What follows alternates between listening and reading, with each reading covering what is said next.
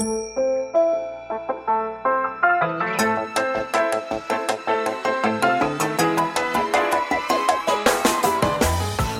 lieve luisteraars, welkom bij de Stories of Inspiration podcast van What's Your Story. De podcast waarin ik jou laat horen dat er achter ieder gezicht een inspiratiebron schuilt. En waarin ik jou heel veel tips ga geven over hoe jij meer naar buiten kunt treden met jouw authentieke verhaal.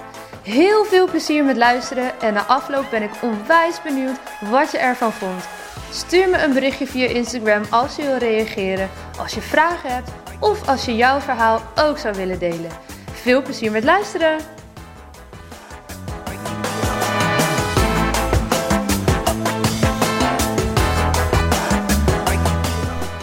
Hey, goedemiddag en welkom bij een nieuwe aflevering van de Lotte podcast.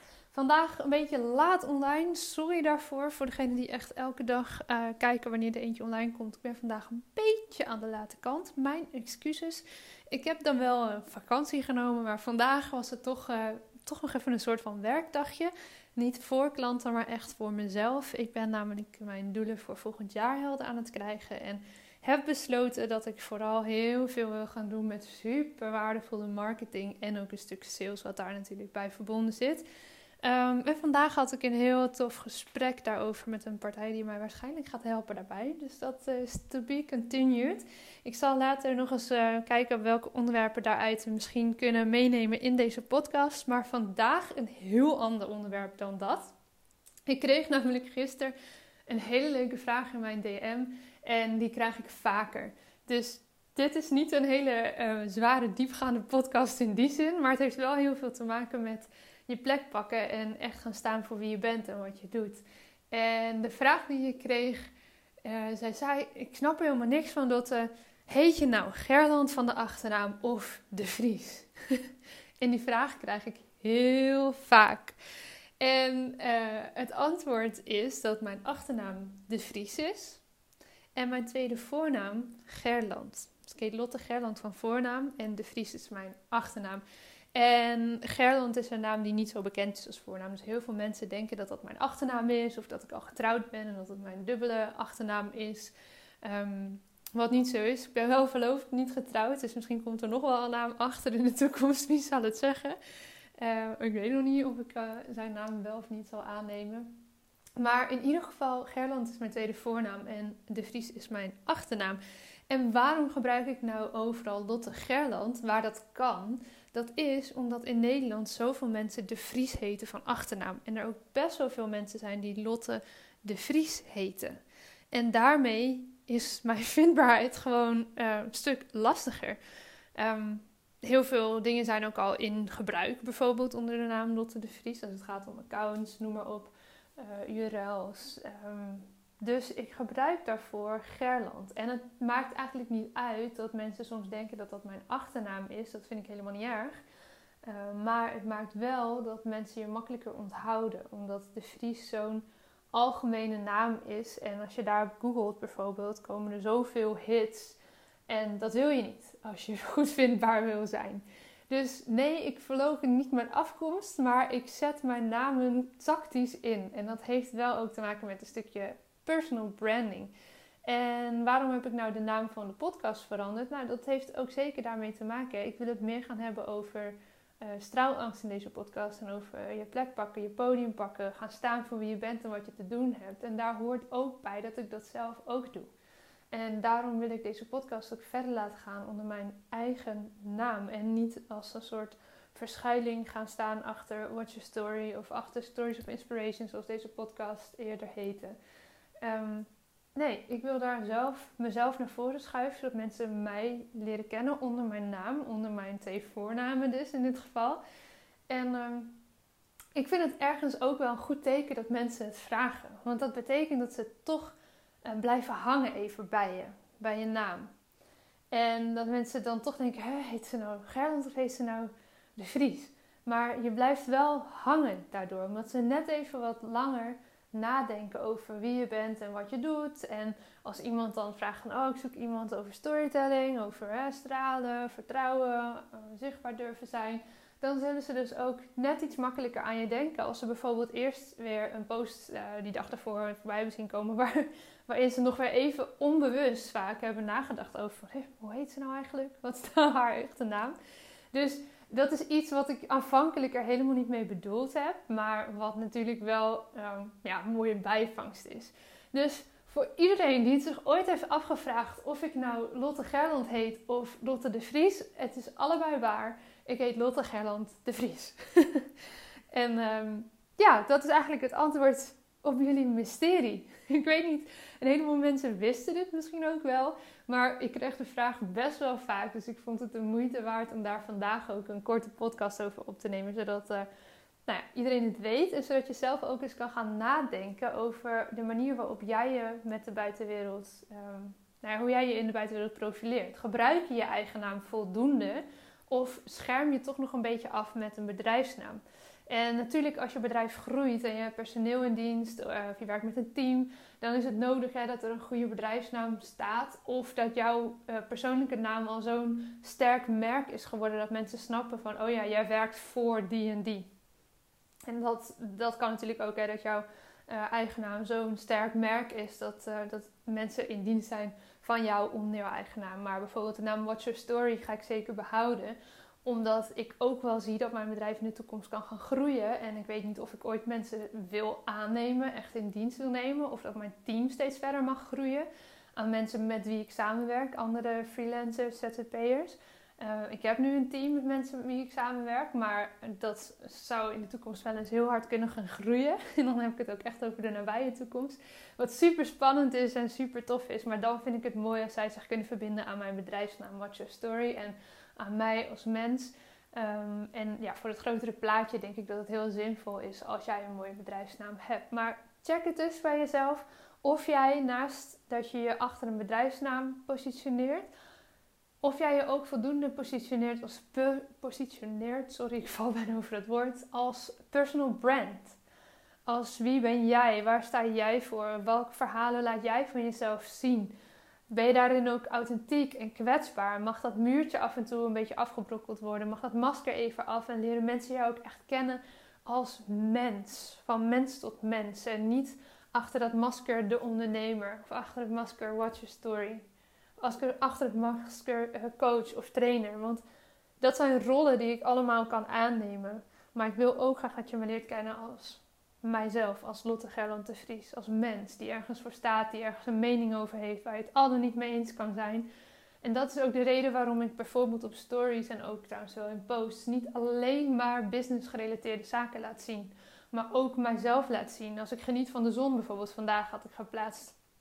Um, ik, oh, het was hier echt de hele week grijs en grauw, nu ondertussen ook weer. Maar vandaag scheen de zon even en daar kan ik zo van genieten.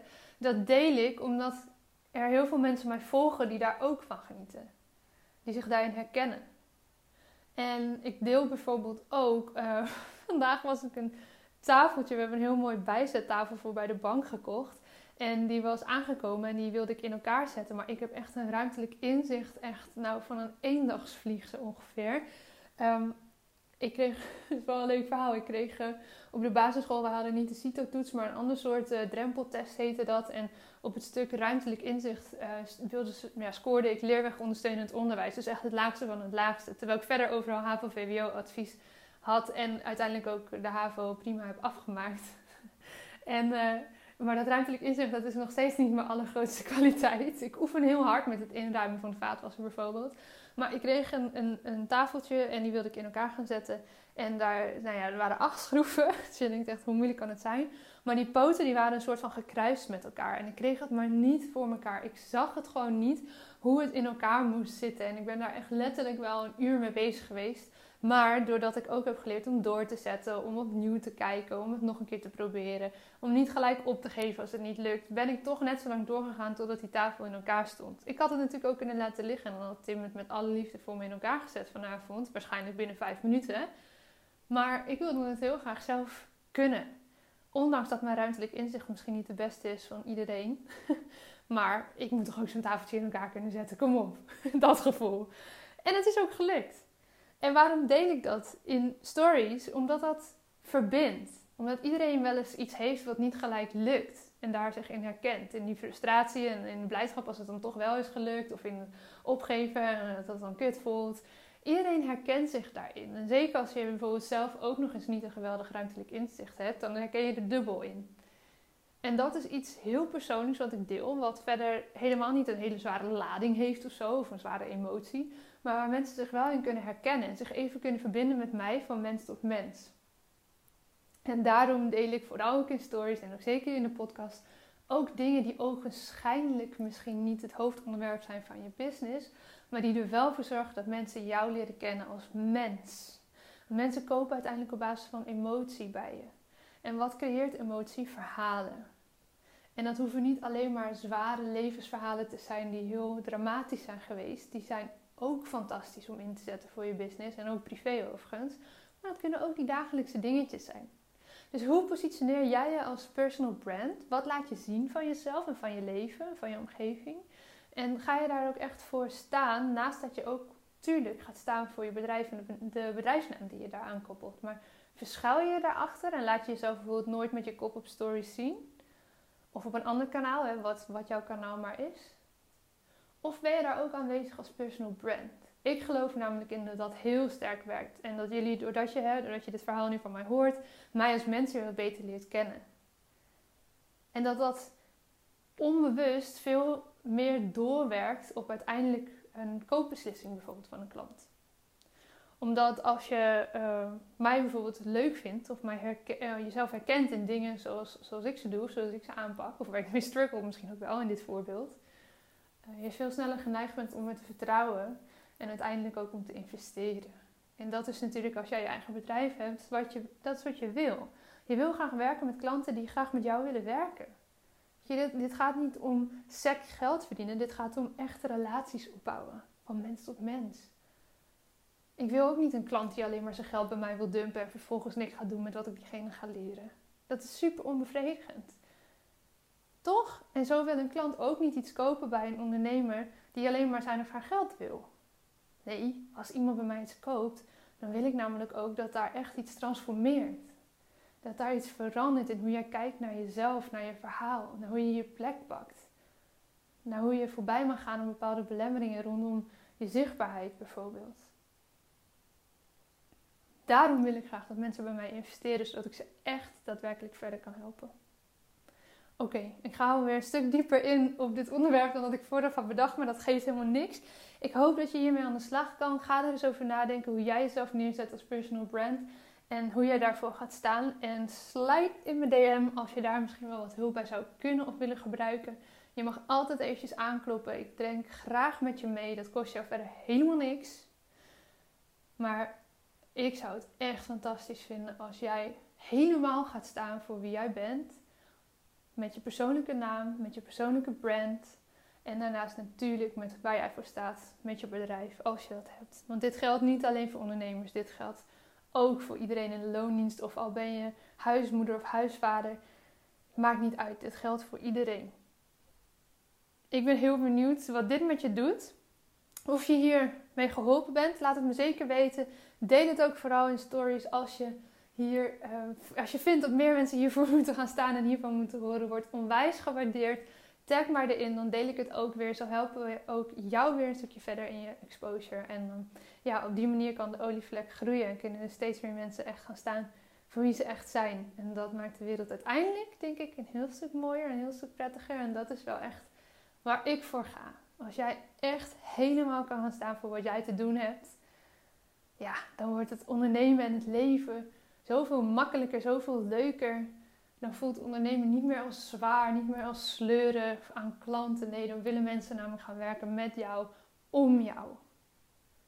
Oké, hier laat ik het bij voor vandaag. Ik spreek je morgen weer. Ja, dat was hem weer voor deze keer. Dankjewel voor het luisteren en ik hoop dat je hebt genoten van deze podcast. Wil je me helpen deze podcast te laten groeien? Laat dan een recensie achter via iTunes of deel in je Instagram stories dat je hebt geluisterd en vergeet mij niet te taggen. What's your story? NL.